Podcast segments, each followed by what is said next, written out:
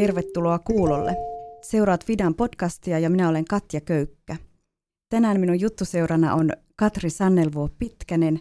Hän on asunut pari viimeistä vuotta Pohjois-Koreassa ja nyt meillä on tarkoitus vähän kuulostella ja rupatella siitä, että miltä tuo aika näytti ja mitä se hänelle opetti. Tervetuloa Katri. Kiitos. Mitä sulle nyt kuuluu? Te olette ollut muutaman kuukauden takaisin Suomessa, niin miten se elämä täällä rullaa? Niin, tämä on ollut tämmöinen mielenkiintoinen muutosprosessi ja aika isokin muutosprosessi. Että vaikka se on vain parivuotinen, mutta parivuotinen kuitenkin erilaisissa olosuhteissa, niin se on ollut mielenkiintoista, mutta tota, sanotaanko, että se muutosprosessi on vielä käynnissä. Mm. Lapset on varmaan sopeutunut kaikkein parhaim, parhaimmin, ja heille niin kuin, tämä Suomen paluu on ollut tosi iso juttu, mm. ja he on kovasti sitä odottanut, ja, ja tavallaan kun he on nyt koulut aloittanut, ja koulut aloittanut ja kaikki, niin tavallaan se elämä on lähtenyt niin kuin heidän osalta hyvin pyörimään. Aivan sanotaanko sitten mun omasta puolestani, niin mun sydän on edelleen Koreassa ja toinen on jalka jossain. Mm. Että semmoinen, siitä ei niin vaan nopeasti niin kuin pääse irti. Että mä huomasin, että mä oon siis viimeisen varmaan kuukauden, mä, kun mä käyn kaupassakin, mä huomaan, että ei hei vitsi, tämmöistä me tarvittaisiin Koreassa. Että mä oon niin selkeästi menossa, mä oon vielä lähössä jonnekin. Mm. Että Mä en ole asettunut vielä. Mm, Tämmöinen välitilavaihe. Mä välitilavaiheessa, joo. Mm. joo. Mä uskon, että kyllä se varmaan tästä. Aivan. Mutta aikaa ottaa. Ottaa mm. se aikaa, että ei, ei se ole niin kuin noin vaan. Mm. Että jotenkin sinne, kun me mentiin Koreaan, niin se oli äärimmäisen helppo. Joo. Et moni sanoo sitä, että kauheat teille iskee hirmuiset kulttuurisokit ja vaikka mm. mitä, mutta ei meille iskenyt. Itse asiassa musta tuntuu, että sinne päin on helpompi mennä, kuin palata takaisin Suomeen. Joo. Et nyt iskee ne kulttuurishokit niin. sitten. Niin, mm. tavallaan, että niin. Niin. Sinulla on kaksi lasta, eikö vaan? Joo. Minkä ikäiset lapset sulla on? Tällä hetkellä on kuusi-vuotinen meidän eskarilainen ja sitten kahdeksanvuotias Etla-Maria. Täyttää yhdeksän siis, nyt on kolmannella. Ja, ja eskarilainen tosiaan Helmi-Sofia. Ja aivan. Tuota, kerrotko vähän itsestäsi, mikä sun oma tarina on, ennen kuin sitten pompataan sinne ihan Pohjois-Korean kuulumisiin? Mm. Kuka sinä olet? Niin, minä olen tosiaan Katri ja mä oon kouluttautunut musiikkipedagogiksi ja mun pääääni on viulu ja piano. Ja musiikin siis kanssa mä oon tehnyt koko mun elämäni oikeastaan, että musiikki merkitsee tosi paljon. Ja, ja mä lähdin opiskelemaan Joensuuhun, sitä ja osittain myös Kuopiossa on opiskellut ja mä tavasin sitten Joensuun aikana Passin ja me jäätiin sitten Joensuuhun ja ja tosiaan sitten me ollaan Pasin kanssa saatu kaksi ihanaa suloista tyttöä ja elämää ollaan asuttu Joensuussa ja, ja sitten ehdittiin asua ennen Pohjois-Koreaa niin muutama kuukausi Helsingissä. Mm. Miksi ihmeessä Pohjois-Koreaan sitten lähditte? No tämä on hyvin mielenkiintoinen ja tähän liittyy mielenkiintoinen tarinakin ylipäätänsä. Mutta meillä on aina ollut semmoinen halu ulkomaille. Mm. Ja yhdessä vaiheessa me oltaisiin päästy itse asiassa 2009 ulkomaille, mutta sitten meidän esikoinen oli just syntymässä ja sitten se niinku tavallaan kaatui siihen ja, ja sitten meni itse asiassa noinkin monta vuotta, mm. että me sitten päädyttiin Pohjois-Koreaan. Tästä tarinaan liittyy semmoinen mielenkiintoinen juttu, että mä olin itse asiassa viulistina yhdessä tapahtumassa ja, ja siellä tapahtumassa yksi vaan heitti lounaspöydässä, kun se tiesi, että että mä oon tämmöinen, että haluaisin asua ulkomailla ja muuta. Niin. Se vaan heitti tälle elon kautta, että hei, by the way, Katri, että lähtisittekö tota, perheenä Pohjois-Koreaan? Niin. Sitten mä niinku mietimään, että no ei se meidän ykköskohde ole ollut. Ja semmoinen, niinku, että hei vitsi, tonne mä meen. Mutta sitten samaan aikaan mä sanoin, että no Aasia, kun Aasia, että Aasia on meidän sydämellä aina ollut, että mm. no mikä jottei. Että jos meidän tiedä joskus vielä pohjois niin totta kai me mennään. Mm. Ja itse asiassa samaan aikaan, siis tasan kellon lyömälleen Pasi on saanut sähköpostiin niin kuin, niin kuin tiedon tästä Pohjois-Korean paikasta. Oho. Et meidän niin kuin, tavallaan mm. se prosessi lähti siitä liikkeelle. Joo. Et molemmat jollain lailla sitten olitte valmiit lähtemään. Niin. Mm. Tai eka kyllä Pasi mietti sitä, että, niin kuin, että no ei nyt ehkä. Joo ei nyt ehkä, mutta sitten me lähdettiin sitä niin kuin mietiskelemään ja mikäpä jottei. Mm. Mitä se konkreettisesti oli sit se työ siellä Pohjois-Koreassa? Olitteko molemmat töissä vai miten, miten meni? Joo, kyllä me oltiin molemmat töissä. Ensinnäkin mulla oli niinku puolikas, että mä olin niinku kotiopettaja mm. meidän tytöille. Ja sitten mä olin myöskin projektissa niin puolikkaana. Ja sun mies oli Fidalla töissä silloin Korean aikana, eikö vaan Pohjois-Korean aikana? Mm. Joo. Miten sitten, kun mietit sitä aikaa ennen lähtöä, kun mm. tiesitte, että olette lähtemässä Pohjois-Koreaan, niin mitä sä silloin ajattelit, mitä siellä tulee olemaan se elämä ja huolettiko sua joku asia erityisesti?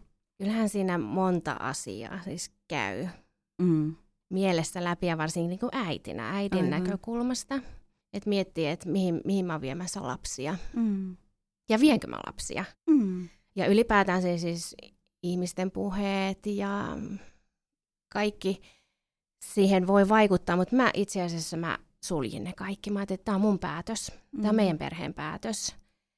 Ja yhdessä automatkalla mä olin yksin mun lasten kanssa ja, ja sitten me, tota, me oltiin mietitty, että me oltiin Pasinkaan niin omalta puolelta tehty tämä päätös, että et okei, me ollaan valmiita hakemaan tätä paikkaa. Ja tota, sitten mä kysyin meidän tytöiltä, että hei tytöt, että olisitteko te valmiit, jos me jonain päivänä asuttaisiin ulkomailla ja että me muutettaisiin Pohjois-Koreaan, niin silloin meidän siis neljävuotinen mm. Helmi-Sofia, niin sitten se niinku tokas vaan silleen, niinku, että no ilman muuta. Ne. Että koti on siellä, missä on äiti ja isi. Oi, miten kauniisti. Niin, mm. ja sitten mm. meidän vanhin tyttö tavallaan, niin se oikein niin tuhahti sille, että hm, no äiti, miksi sä tollasta kysyit? Että mm. tietenkin me ollaan valmiit menee. Mm. Sinne minne tekin menette, mm. niin mekin mennään. Ja se oli selkeä niin kuin mulle merkki, että jos meille niin kuin asetetaan eteen tämmöinen paikka ja mun lapset on valmiita lähtemään mm. ja tavallaan me ollaan itsekin valmiita lähteä, niin kyllä me kokeillaan. Mm. Mikä teidän mielikuva oli Pohjois-Koreassa, Pohjois-Koreasta siinä vaiheessa, että ajatteletko, että pystyt valmistamaan lapsia hyvin siihen muutokseen?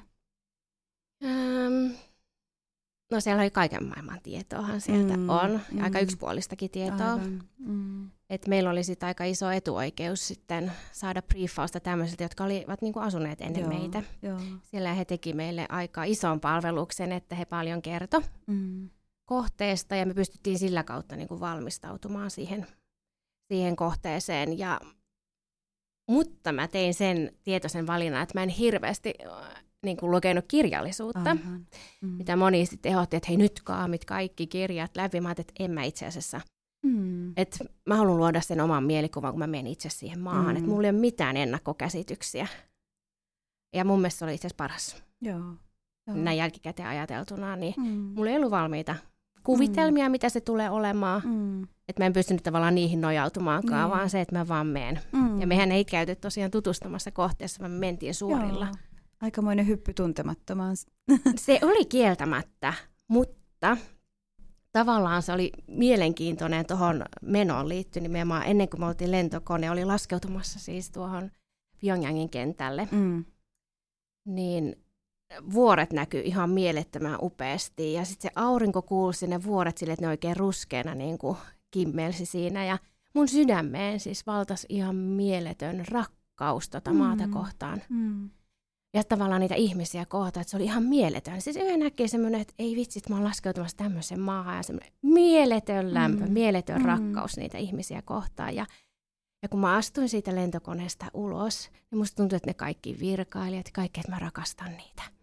Ja itse asiassa jälkikäteen ajateltuna, niin ilman, ilman tota rakkautta mun sydämestä, niin mm. niin mun elämä olisi ollut varmaan aika haasteellistakin. Joo. Mutta toi mm. rakkaus, niin se oli ihan mieletön mm. tunne. Joo, sait semmoisen lahjan jotenkin Joo. siihen alkuun. Joo. Tosi ihana, kun kerroit sen tässä meille. Joo. Miten sitten, jos ajattelet lapsia, niin mitä he jotenkin koki ja näki siinä heti alkuun? Muistatko, mitä he jutteli tai ihmetteli? Kyllä he tota, se oli aika itse asiassa mielenkiintoinen, koska mm, paljon oli meille kerrottu, että minkälaisia ne ihmiset voi olla. Ja, mm. ja kyllä mekin oltiin käyty vähän sitä kulttuuria läpi, että minkälaisen kulttuuriin me mennään. Että ja mä olin varsinkin meidän niin kuin, tätä nuorimmaista niin kuin briefannut aika paljon, kun hän herkästi aistii asioita, Joo. että jos sä näet vaikka jotain tämmöistä, niin ei tarvitse säikähtää mm. sitä tai muuta. Ja sitten kun me kuitenkin astuttiin lentokoneesta ulos, niin siis se valtava huomio, minkä he sai. Joo. Että sehän oli ihan päinvastasta, mitä mm. me oltiin sitten kuultu. Ja tavallaan koko tämän kahden vuoden ajan siis hän on saanut aivan valtavan mm. mm. määrän huomiota. Mm. Onko se lapsirakas maa? Tuliko semmoinen vaikutelma? On. Joo. Siis korealaiset rakastaa lapsia. Joo. Ja Koreassa lapset on tavallaan kuningattaria ja kuninkaita. Aivan. Mm. Että heidän asema on niin kuin tavallaan ihana. Niin. Ja siis se, että he siis ei ole tavallaan yhtään paikkaa tavallaan, missä mm. niin kuin meidän tyttöjä ei olisi kosketeltu. Ja he, kun on ihan vaalehiuksisia, niin. niin siis niitä hiuksia kosketellaan ja mm. poskia puristellaan. Ja tavallaan, että he on niin, he on niin unikkeja tavallaan Joo, siellä. Että se on ollut semmoinen niin, ärsyttikö se koskaan lapsia, kun he oli aina siinä keskipisteessä? Mä ihmettelin siis aluksi, että niin kun he jakso Joo. ja he jakso niin kun hymyillä ja he jakso niin olla siinä. Että he oli jotenkin ottanut, että se on heidän tehtävä. Mm. Heillä on ihan selkeä, Ihana tehtävä olla, tehtävä olla keskipisteenä. niin, kyllä. Ja se oli siis tosi mielenkiintoinen. Mutta kyllä sitten kieltämättä nyt tämän toisen vuoden aikana, niin ei he enää äitinkaan lähtenyt torille. Mm, mm. Et tori oli varsinkin semmoinen paikka, että siellä on tuhansia myyjiä, jossa kuvittelet, että sä et pääse niinku montaa senttiä kävelemään niinku eteenpäin ilman, että koko ajan joku niin, nyppylää tai... Aivan niin kuin koko ajan tekee mm. jotain, niin kyllä se mm. vähän alkoi sitten loppu, loppuaikana sitä ärsyttää, että he jäi sitten yleensä no niin. kotiin ja mä kävin sitten torilla yksin. Niinpä. Mutta siis tämä oli mielenkiintoinen, että sitten se, kun he sai niin paljon huomiota, niin mä muistan, että viime kesänä, kun me oltiin tulossa Suomeen, me Etna-Maria sitten tuumasi, että kyllä ne muuten on varmaan ihmetellyt Joensuun Prismassa, että missä me ollaan oltu, kun meitä ei ole näkynyt. Voi rakkaus! Et, tavallaan tämä hämärtyy, että kun saa niin paljon huomiota jossain. Sitten mä tuumasin, että no Joensuu on aika iso paikka, että ei se ei välttämättä kukaan edes hoksannut, että me ollaan hmm. puututtu. Mutta lapsilla on aika mielenkiintoinen lapsen tämä mieli. Niin. me törmättiin sitten ihan yllättäen kadulla yhteen Prismaan kassaan, joka me tiedetään, että on Prismassa siis kassalla Joo. Joensuussa. Ja sitten hän niinku pysäytti meidät ja sanoi, että hei, ootteko te käymässä täällä, että hän luki teistä sen yhden jutun. Mm. Ja sitten se vaan niinku oli tietoinen tästä. Niin että Maria vaan sitten sanoi, että no niin, olihan se nähnyt, että me puututaan. teitä on kaivattu. Voi miten ihan. Joo. Mielikuva Pohjois-Koreasta on ainakin minulla semmoinen, että siitä ei hirveästi tiedä. Ja ne uutiset on aika semmoisia yksipuolisia. Mutta että miten sä ajattelet, kun sä oot siellä oikeasti elänyt, niin hämmensikö se sua se kulttuuri? Tai tuliko jotakin tilanteita, että sä olit aivan niin kuin ihmeissäsi, että hei missä, mitä tämä on? Oli yksi, yksi mielenkiintoinen tilanne siinä heti alussa, kun oltiin muutama viikko oltu maassa. Niin me oltiin pyörillä kaupungilla ja me oltiin itse asiassa lenkillä ja, ja sitten yhden äkkiä, kello oli 12, yhden äkkiä siis alkoi sireenit soimaan. Mm. Ja me jatkettiin pyöräilyä, mutta sitten me ruvettiin kiinnittää huomioon, että tavallaan, että kaikkialla aivan hiljaisuus laskeutui siis siihen kaupunkiin. Autot pysähty, kaikki ihmiset pysähty ja aivan semmoinen niin kuin totaalinen pysähdys. Mm. me hiljennettiin vauhtia, mutta me mennään niin kuin eteenpäin ja se mietittiin, että mitähän tässä niin kuin tapahtuu. Mm. Sitten kuului toinen sireeni ja sitten ne ihmiset tavallaan meni semmoisen kumarusasentoon. Ja ne oli siinä kumartuneena, niin ja ihan hiljasta, mikään ei liikkunut. Sitten mekin niin vähitellen niin pyörän päältä noustiin pois. Mä, että ei tässä nyt tota viitti enää tota pyörällä, kun kaikki on ihan seis ja paikalla. Sitten me noustiin pyörän päältä pois ja sitten jäätiin seisomaan ja melkein viisi minuuttia ihmiset oli siinä kumarus, kumarustilassa mm. ja, ja sitten kuulut se sireeni uudelleen ja sitten kaikki tavallaan niin kuin jatko jatko sit niinku siitä, mihin oli niin. niinku jäänyt. Ja sitten tota, me kuultiin seuraavana päivänä, että sitten oli ollut tämän edesmenneen suuren johtajan siis muistohetki. Ah, okei. Okay. Et meillä ei ollut vaan sillä hetkellä siitä tietoa. Niin. Että se oli semmoinen kieltämättä semmoinen hämmentävä Varmasti. tilanne, että tavallaan että se, sen hiljaisuuden ja kaiken niin kuin pystyi niin kuin kuulemaan. Että tavallaan no. meni semmoinen ihan kylmät ja väreet. koko kaupunki hiljenee. Ja niin koko aika... kaupunki hiljenee. Niin. Joo, ja ihan se tapahtui niin kuin ihan silmänräpäyksessä mm. näin. Tuliko teille moitteita siitä, kun te ette toiminut niin kuin olisi pitänyt toimia? Ei, Joo, ei me, aivan, ei me saatu siitä. Anteeksi sen, kun ette tienneet. Niin. Joo. Mitäs lapset sano? Ne kieltämättä tota, ne katto sitä tilannetta.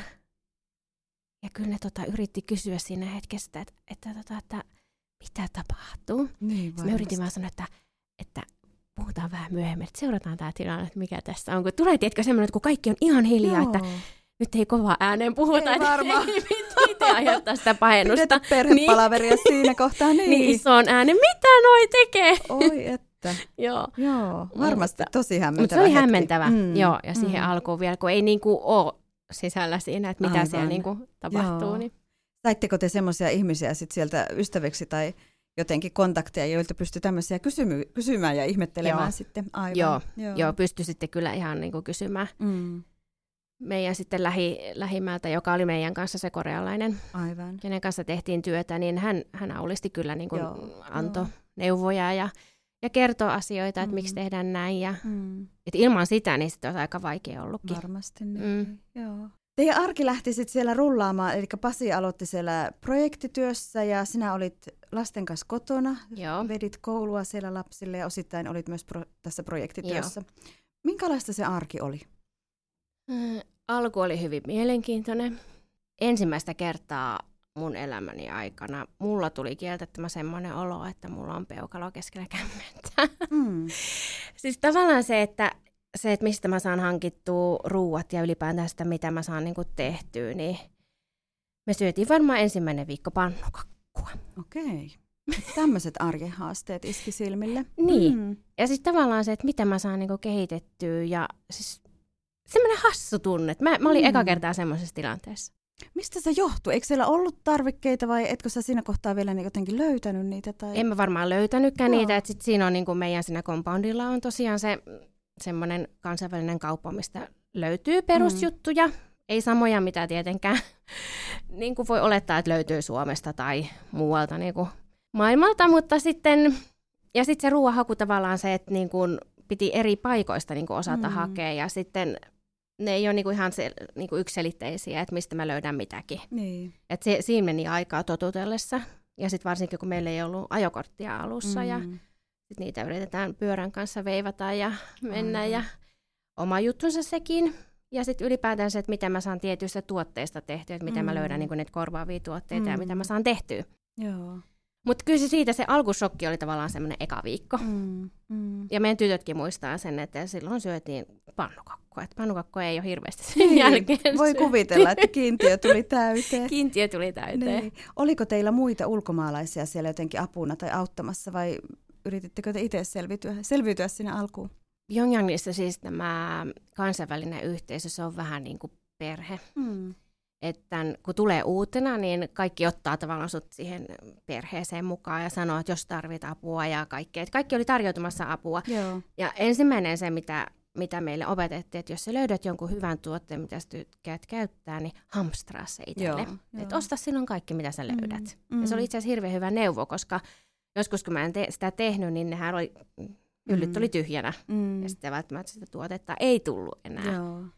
Mutta sitten tavallaan se, että kyllä niinku pakko oli tavallaan niinku yrittää selviytyä ja löytää itse kanssa, että mm. ne, niinku, mm. kun ei, ne tulee niin eri maista ja kaikilla on ihan eri jutut, mitä ne tykkää Aivan. tehdä ja käyttää. Ja, mm. Mm. Mm.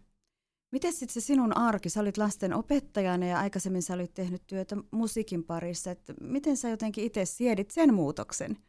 Tavallaan se oli helppo. Tavallaan mm. se oli aika helppo koska tota, opetustyötä on kuitenkin tehnyt. Aivan. Ja itse asiassa Etla Marialle mä oon, silloin kun hän on ollut kaksivuotias, mä oon aloittanut opettaa siis viulua. Joo.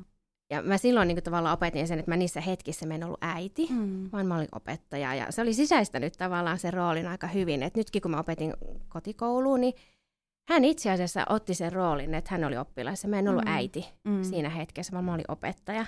Musta oli aika sulostakin, että tavallaan sit kun hän tuli, niin hän aina sanoi hyvää huomenta opettaja. Aivan.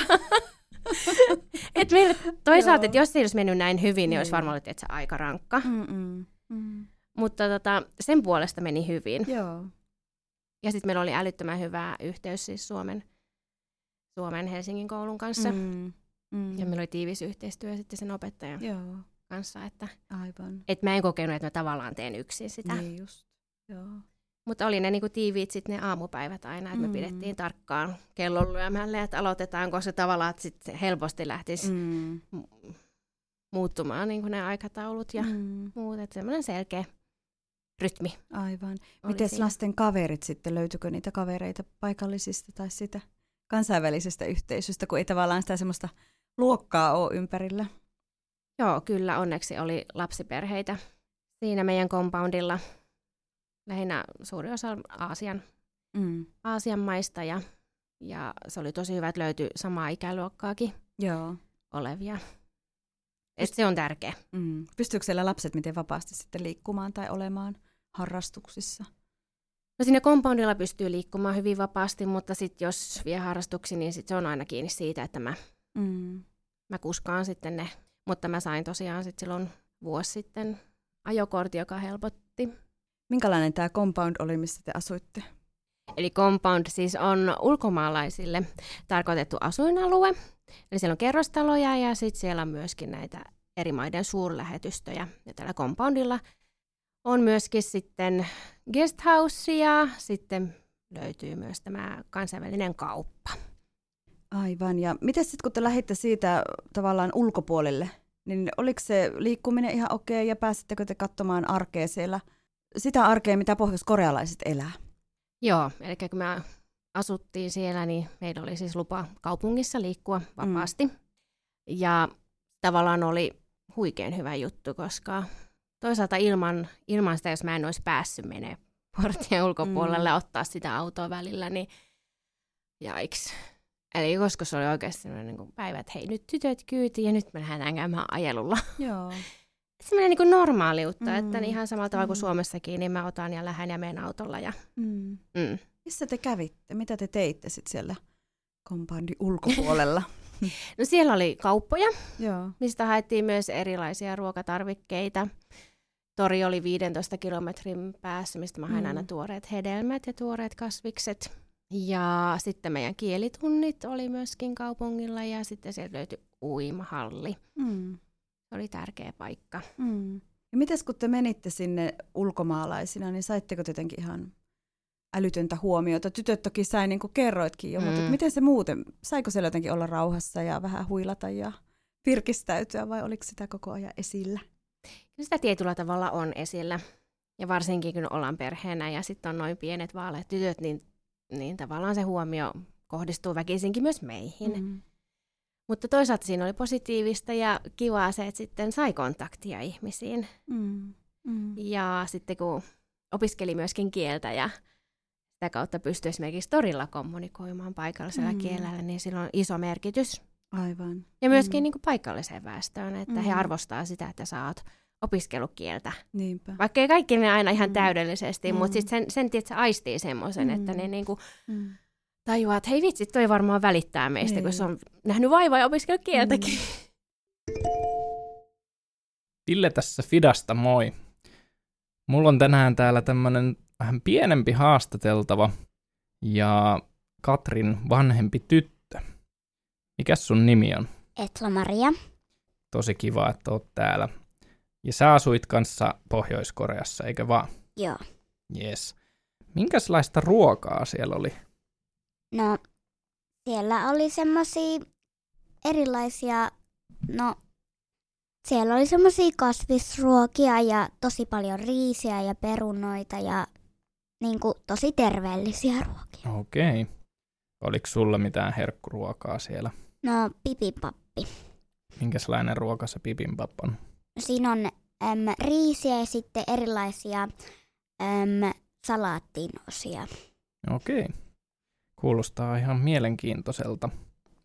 Mitäs harrastuksia sulla oli siellä? Mitä sä teit koulun jälkeen? No, mulla oli pianotunteja. Oliko sulla ää, paikallinen opettaja vai kuka sua opetti? Siellä oli ihan korealainen opettaja. Joo. Soitatko sä vieläkin pianoa? Joo. Yes. Oliko sulla paljon kavereita siellä? Oli. Minkäs maalaisia kavereita? No oli Pakistaniasta, Kubasta ja sitten oli, oli aikaisemmin Intiastakin. Joo. Joo. Tosi kiva.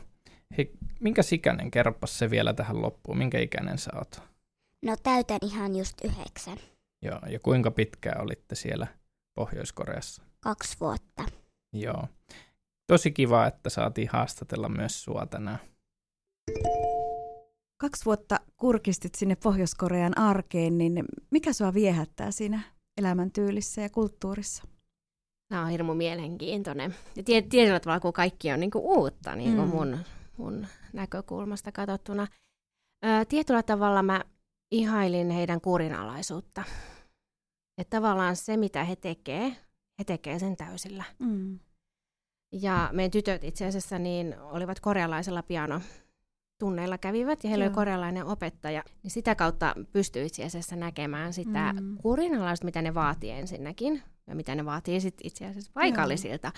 Mutta tavallaan se, että niin kun, jos sä oikeasti haluat jotain, niin sustahan tulee huippu. Mm. Tietyllä tavalla semmoista mieletön, että, et kaikkea voi saavuttaa, jos haluaa. Joo. Joo. Kovalla työllä. Mm. Ja tietyllä tavalla sitten semmoinen, no niin, kurinalaisuus on oikeastaan semmoinen, mitä mä tietyllä tavalla ihailin. On siinä omat, omat huonotkin mm. puolensa. Ja ylipäätänsä sitten tämä, heillähän perustuu kaikki kauneuteen. Mm. Ja nämä on hyvin huolitelluja esimerkiksi kaikki ne naiset, ne kävelee Joo. viimeisen päälle niin kuin tosi kaunissa asuissa ja korkokengissä. Mm. Ja, mm. ja sitten heidän kieliasussakin on siellä ihana ympyrä, ympyrä vaan koristaakseen sitä kieliasua. Ja Joo. Se on aika mielenkiintoinen. Mm. Tämmöinen esteettinen. Esteettinen näkökulma niin. siihenkin. Ja sitten mä tutustun aika paljon heidän musiikkiin. Aivan. Ja musiikkikulttuuriin, joka mm. on myös omalla tavallaan niin Joo. tosi huikea. Ja korealaisia lauluja opettelin aika paljon. Aivan. Miten mm. sun musiikille muuten kävi, kun oli se pyyntö mennä sinne soittamaan, niin toteutuko se? Mä oon menossa 2020. Oi oi, no se odottaa sit aikaansa. on, mutta kyllä mä aktiivisesti jo soitin kyllä no niin. Koreassa. Mm. Et meillä oli kotona piano. Joo. Piano ja sitten viululla myöskin mm. pääsin soittamaan ja mm. muutaman kerran pääsin sitten korealaisen säästäjänkin kanssa soittamaan, no niin. että se oli ihan kiva. Joo. Miten korealainen musiikki eroaa länsimaalaisesta? Ehkä vähän pöhkö kysymyskin, koska varmasti eroaa paljon. No eroa on, on paljon yhtäläisyyksiäkin, mutta sitten se heidän se oma kansanmusiikki, niin no vivahteita on tosi paljon Kiinan, mm. kiinalaiseen musiikkiin ja ihanat ne, ne kuviot, mutta mm, eroaa se tavallaan sitten semmoisena, että ne on hyvin kansallishenkisiä se heidän, mm. heidän laulut ja tavallaan, että ne kun ne esimerkiksi tekee töitäkin, niin aina on, liittyy se laulu siihen Joo. ja on niin kuin erikseen laulajat, mm. jotka niin kuin innostaa sit näitä työläisiä ja työntekijöitä sit siihen lisää työtä. Juuri. Joo. Mm. Mm. Että eroaa se mm. monellakin tavalla, mutta on paljon yhtäläisyyksiäkin. Mm. Oletko sitä mieltä, että musiikin kieli on kansainvälinen kieli? Kyllä. Mm. Ei siihen tarvi yhteistä, niin. yhteistä niin kuin kieltä, että Aivan. musiikin kieli kyllä mm. puhuu, että joka toinen mm. on niin kuin opiskelumusiikkia. Mm. Ja sitten kun ne laitetaan yhteen, niin hommahan toimii. Aivan. Mm. Aika ihan. Se on, se on aivan niin. mieletön ja, ja mitä mä oon saanut sitten soittaa, siis mä oon yhden thailaisen pianistin kanssa soittanut, niin se on ihan huikea. Että siis, joo. että kun lyödään vaan nuotit eteen ja mm. soitetaan, niin se on siinä. Se on siinä. Niin. niin. Mm. Ja musiikki siinä mielessä oli itse asiassa mielenkiintoinen Koreassa, koska siis musiikki merkitsee korealaisille paljon. Okay. Ja nehän kaikki osaa laulaa. Aha. Siis se on ihan huikea, kun ne laulaa, niin mm. nehän laulaa oikeasti tosi hyvin. Joo. Ja tavallaan sit si- siinä määrin, että kun he rakastaa musiikkia, ja mm. mäkin rakastan musiikkia, niin, mm. niin, niin tavallaan siitä on löytynyt myös semmoinen yhteinen mm. tekijä. Varmasti, mm. silta. Niin. Niin. Mitä siellä oli semmoista, mikä sua tympäsi tai ärsytti tai joku, jotenkin haittasi ja arkeen? Sanottaisiko sitten liittyy tämmöisiin tosi arkisiin mm. asioihin, kun esimerkiksi ruoanlaitto kesti tosi pitkään. Mm. Et kun sä leikkaat kanat ja kaikki. Mä mm. että se, se, tavallaan se tekoprosessi on pitkä ja sitten se tiskausprosessi, että mä keitän vedet ja et se on aina semmoista lisäjuttua, lisää haastetta mm. sit siihen, että kun muutenkaan ei tavallaan ollut siellä tämmöisen niin vapaa-ajanvietto-ongelmia. Niin. että sen verran työllistetty olin. Mm. Niin tota, tavallaan noi oli semmoisia mm. juttuja, mikä teetti lisää juttuja, mutta ei, ei niin kuin muuten. Joo. Et viihyit sen ajan, mitä olitte. Kyllä. Mm. Ja tavallaan mä oon semmoinen persona, että ihan sama missä mä asun, niin mä muodostan kodin. Joo. Koti on tosi tärkeä Joo. ja mä laitan yleensä kodin mm. hyvin kauniiksi, että se on semmoinen paikka, että mm. kaikilla on siellä hyvä olla. Niinpä. Mm. Ja meillä oli koti. Joo. Meillä oli selkeästi koti Pyongyangissa. Ja mitä sä sanoisit lapsista, että oliko sulla semmoinen olo, että he oli ihan levossa ja he viihtyi siellä vai tuliko semmoisia viestejä, että nyt Suomeen ja äkkiä? Se, sanottaisiko, että eka vuosi oikeastaan meni semmoisen niin totutellessa siihen mm. kulttuuriin. Että onhan se kuitenkin niin erilainen. Mm. Ja lapsilla tavallaan varsinkin sisäistä. Että mulla aikuisena on niin kuin helppo mm. se, että jos mua vaikka rajoitetaan – tai muuta, niin mä tiedän niin kuin säännöt. Et, ja sen mukaan mä niin kuin toimin ja menen mm. niin kuin maassa maan tavalla, mutta lapsille on vä- välillä ehkä vaikea ymmärtää, että miksi mä, en saa, miksi mä en saa just mennä sinä päivänä esimerkiksi uimaan, kun se ei mm. ole auki ulkomaalaisille, mm, tai mm. miksi mä en voi mennä tonne tai mm. muuten. Mutta tota, sanotaankin että kokonaisuudessaan vuosi oli semmoinen, että sitten niinku huomasi tämä meidän nuorimainenkin oli semmoinen, että, että niinku tämä on meidän paikka. Joo, alkoi tottua. Niin, mm. alkoi tottua siihen. Niin. Ja ylipäätänsä meillä oli tämän nuorimmaisen kanssa semmoinen, tai meidän vanhin tyttö on semmoinen, että se niin kuin sulautuu tosi nopeasti niin kuin juttuihin, mm. ja sitten meidän nuorimainen on semmoinen, että se vähän tarkkailee, ja sitten kun se aistii aika herkästi mm. asioita, niin on monia semmoisia tilanteita, että mä oon sitten hänelle tehnytkin selväksi, että, niin kuin, että jos tulee semmoinen pelottava kohta, että kato äiti. Joo. Että aina siinä hetkessä nyt kato äiti. Että mm. aina jos näet, että äiti on rauhallinen, niin sulla mm. ei mitään hätää. Mm. Että mä olin tavallaan sitten semmoinen, että mun mm. pitikin itse asiassa joka niin. hetki olla semmoinen, että sitten. hei kaikki on hyvin. Niin, niin, niin. että ei ole mitään hätää. Mm. Mm. Mm. Ja ehkä se yksi äidin tehtävä on kannatella sitten. Niin. Mm. niin. Mitä sä ajattelet nyt tämän kokemuksen valossa siitä, että kun lapset lähtee vanhempien mukana ulkomaille, niin mitä sinne pitäisi hoksata jotenkin? Mistä pitäisi pitää huoli? Joko etukäteen tai sen ulkomailla olon aikana? No tosi tärkeä on siis toi koulu. Joo. Ja tavallaan, että jos löytyy hyvä kansainvälinen koulu, niin sillä on hirveän suuri mm. merkitys ja se, se, se vaikuttaa paljon lasten viihtyvyyteen ja sitä kautta tulee niin se sosiaalinen puoli. Mm. Että kyllä mäkin huomasin tässä niin kahden vuoden kun lä- lähestyi tämän kahden vuoden etappi, niin, niin tota, kyllä mä huomasin, että meidän vanhin niin alkoi kaivata sitä kouluyhteisöä. Joo. Et silloin on tosi tärkeä merkitys niin kuin mm. lasten kannalta. Mm. Ja semmoinen, että pystyy niin kuin normaaleja niin kuin tavallaan arkisia juttuja mm. toteuttamaan ja mm. harrastuksia ja mm. muuta, niin ne kaikki edesauttaa sitten siihen mm. sopeutumiseen ja viihtymiseen. Aivan. Miten sä itse pidit huolta itsestäsi siellä? Oliko siellä semmoiseen mahdollisuus? Tämä onkin ihan mielenkiintoinen kysymys. Siis meillä oli oikeasti ihan hirveästi töitä ja tekemistä. Mm. Mm. Et kieltämättä siis semmoisesta omasta hyvinvoinnista ei kyllä tullut pidettyä mm. silleen kiinni, että sanotaanko tämän viimeisen, viimeisen puolen vuoden aikana, niin mä otin aamukävelyt, että mä otin sitten omasta, mm. omasta yöunesta, että mä heräsin mm. aika aikaista ja mä rupesin sitten päivittäin niin tekemään sitä kävelylenkkiä, joka oli itse asiassa mm. tosi hyvä. Joo. Se oli semmoinen mun oma, oma hetki ja oma aika, mm. mm. josta mä itse asiassa nautin suunnattomasti. Mm. Ja käykö siinä helposti just niin, että kun menee, niin sitä jotenkin niin uppoutuu siihen uuteen ja työhön, että sitten jotenkin se semmoinen pysähtyminen itsensä kohdalle unohtuukin helposti. Voiko siinä olla jotenkin sitä? Se voi, että se unohtuukin. Ja sitten toisaalta tommonen, että tavallaan lapset oli koko ajan mun kanssa. Aivan. Mm. Että kun mä vedin sen kotikouluunkin ja sitten mä olin projektissa, niin tavallaan ne oli kuitenkin mun vastuulla mm. koko mm. ajan. Mm. Että sanottaisiko, että viimeinen, viimeisen vuoden aikana oli tavallaan semmoisia, että he niinku suostuivat vaikka jäämään yksin kotiin tai Joo. Että ei ollut semmoisia oikein, mm. että, niinku, että pystyy niinku jättää lapsia. Mm. Mm. Et meillä oli siellä tota, siis kansainvälisessä yhteisössä oli kanadalainen tiimi, oli itse asiassa englannin kielen opettajina, siellä oli kuusi henkilöä. Ja viime syksynä kävi ilmi, että he ei niin palannut.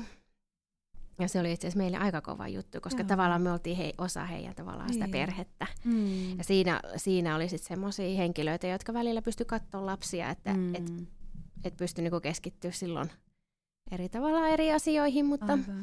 he mm. nyt sitten keväällä sitten palas Aha, takaisin, mikä joo. oli ihan huikea. Niinpä.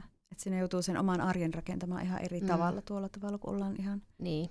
hurjan tiiviisti verrattuna vaikka Suomi-arkeen sitten. Joo. Mm. Joo. Miten se nyt tämä Suomi-arki, miltä se on ruvennut tuntumaan tämä suunnaton vapaus aikuisilla ja lapsilla? Kieltämättä aika jännä. Niin. Ja täytyy sanoa sen, että siis varmaan niin hyvin sopeutui kuitenkin sitten tuonne Koreaan. Mm. Ja omalla tavallaan mä oon nauttinut siitä, että tietyllä tavalla on haasteita, mm. että pitää olla luova. Mä mm. nautin ihan suunnattomasti, Joo. kun mä löysin jotain juttuja, että hei, mä voinkin korvata tämän jutun tälleen. Ja pitää käyttää niinku luovuutta, että miten mä selvyydyn ja mitä mm. mä teen. Mm. Niin tietyllä tavalla sitten mä huomaan, että nyt kun mä tuon tänne, mä menen kauppaan ja siis sata eri juustolajia tai siis mm. leipälajia, niin aika hurja. Että tavallaan semmoinen tulee, että apua. Ja Mitä mä teen näillä kaikilla? Niin, ja me ei edes huomata niitä Ei. sitten, kun täällä ollaan. Mm, Niin. Hirvittävä iso ristiriita tai Niin. tämmöinen ero. Niin, on, Mm. on. Et mä mietin sitäkin, että tavallaan se, että vaikka siellä on niinku haasteitakin paljon, mutta omalla tavallaan sekin toi semmoista niinku mielenkiintoa, että jokainen päivähän oli erilainen. Mm. Että niinku vaikka meillä oli ihanasti siinä keittiöovessa siis liitutaulu tai tämmöinen liitutarra seinä, mihin me aina kirjoitettiin viikko-ohjelma. Ei se kyllä yleensä koskaan pitänyt Mm. paikkaansa siis, että se et tavallaan kertoo siitä, että siis korealaisten puoleltakin tulee tosi paljon niinku muutoksia ja meidän piti olla aina valmiita niihin, aivan. että Mm. et se ei vaan ole semmoinen, että itsestään selvästi Suomessa kun tuntuu, että okei mä kalenteroin omat Mm. mm. juttuni ja se on näin ja se pitää. Mm.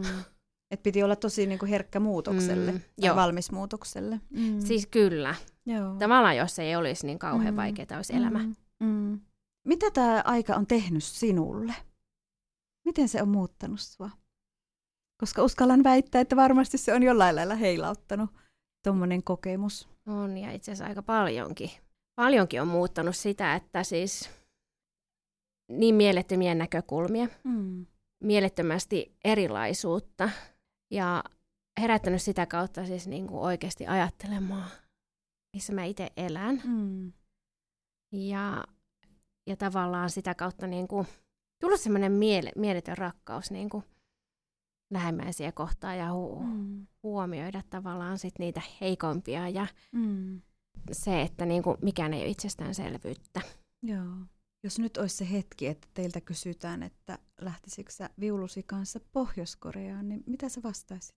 No Mm. aivan sama vaikka heti tästä. Että tota, oli se sen verran hieno, hieno ja huippukokemus, että en mä, en mä koskaan unohda Koreaa. Mm. Ja kun me tultiin Suomeen, niin mä löysin huoltoasemalta ihan mielettömän kortin.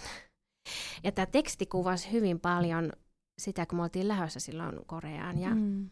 paljon saatiin kommentteja, erinäköistä kommentteja Mm. siitä, että kun me ollaan lähdössä vielä lasten kanssa.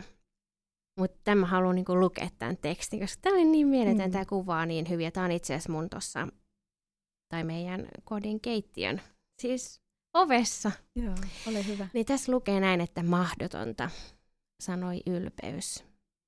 Uhkarohkeaa, sanoi kokemus. Hyödytöntä, sanoi järki. Yritä silti, kuiskasi sydän. Tämä kuvaa tosi Mm. paljon, tämä viimeinen varsinkin se, että kuiskasi sydän, että tämä oli niin sydämen juttu ja sydämen Mm. tasolla tehty päätös ja mä en kadu tätä ikinä. Tämä on Mm. ihan mieletön kokemus ollut ja mä oon selvinnyt tuolta, mä selviin ihan mistä vaan. Mm. Katri, kiitos tosi paljon, että tulit tähän juttelemaan mun kanssa ja kerroit näitä hirmuisen syviä kokemuksia, mitä sulla on tuolta Pohjois-Korean ajalta. Kaikkea hyvää teidän perheelle nyt täällä Suomessa. Kiitos paljon.